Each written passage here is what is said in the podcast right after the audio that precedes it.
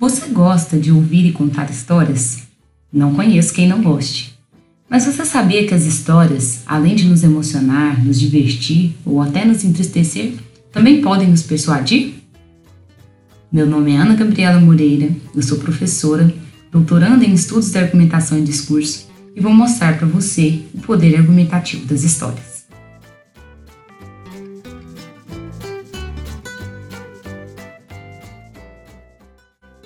Elas estão lá, nos livros, na história, na novela, nos filmes, nas religiões, nas conversas cotidianas.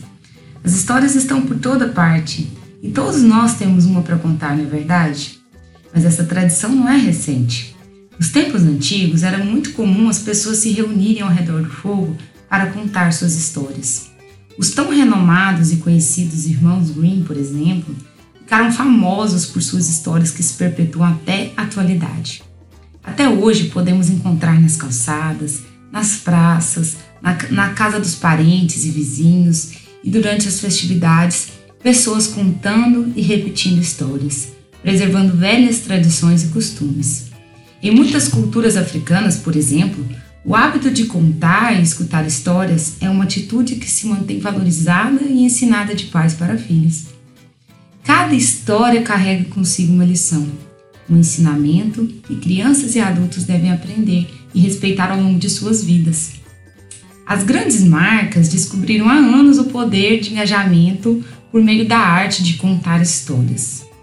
A Disney, tão conhecida de todos nós, é um exemplo disso.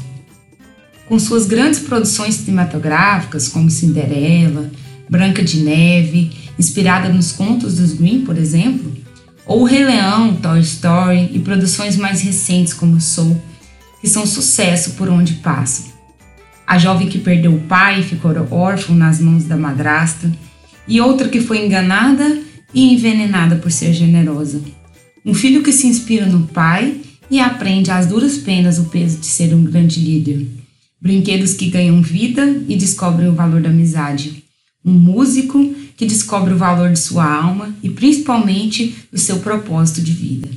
Esses e outros enredos nos prendem e nos encantam por um grande principal motivo: a identificação. E não se engane, a Disney é apenas um pequeno exemplo do poder das histórias. A mitologia grega, até hoje tão estudada e influente em nosso cotidiano, a Bíblia, que com suas histórias é a base de tantas religiões, as lendas que se perpetuaram ao longo do tempo pela oralidade, sendo contada e recontada, são alguns exemplos que nós podemos citar também. Bom, a grande verdade é que criamos e contamos histórias para dar sentido a todas as nossas experiências.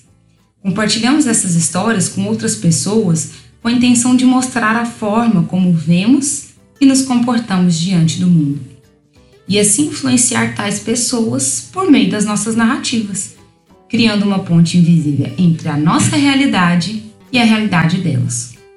A questão é que há, como disse antes, um forte processo de identificação. Se gostamos de heróis, por exemplo, é porque nosso senso de justiça é forte. Se nos identificamos com algum personagem, sua jornada com erros e acertos nos influencia. Se não gostamos de outro, é porque sua personalidade e seus comportamentos vão de encontro aos nossos valores. E é assim que nos conectamos às pessoas, contando e escutando histórias. Fazemos isso porque a forma como as histórias se constroem nos ajuda a organizar pensamentos e memórias de forma que lhes damos um significado único. Ao narrar uma história, o recurso principal que temos é a nossa própria visão e compreensão sobre os acontecimentos. Todas as escolhas que fazemos para descrever algo que realmente aconteceu estão relacionadas ao efeito que desejamos causar nos ouvintes. Apresentamos então os fatos de uma determinada sequência de forma a construir a nossa verdade sobre os acontecimentos e dar significado às nossas experiências, com certeza. É por isso que as histórias são tão poderosas.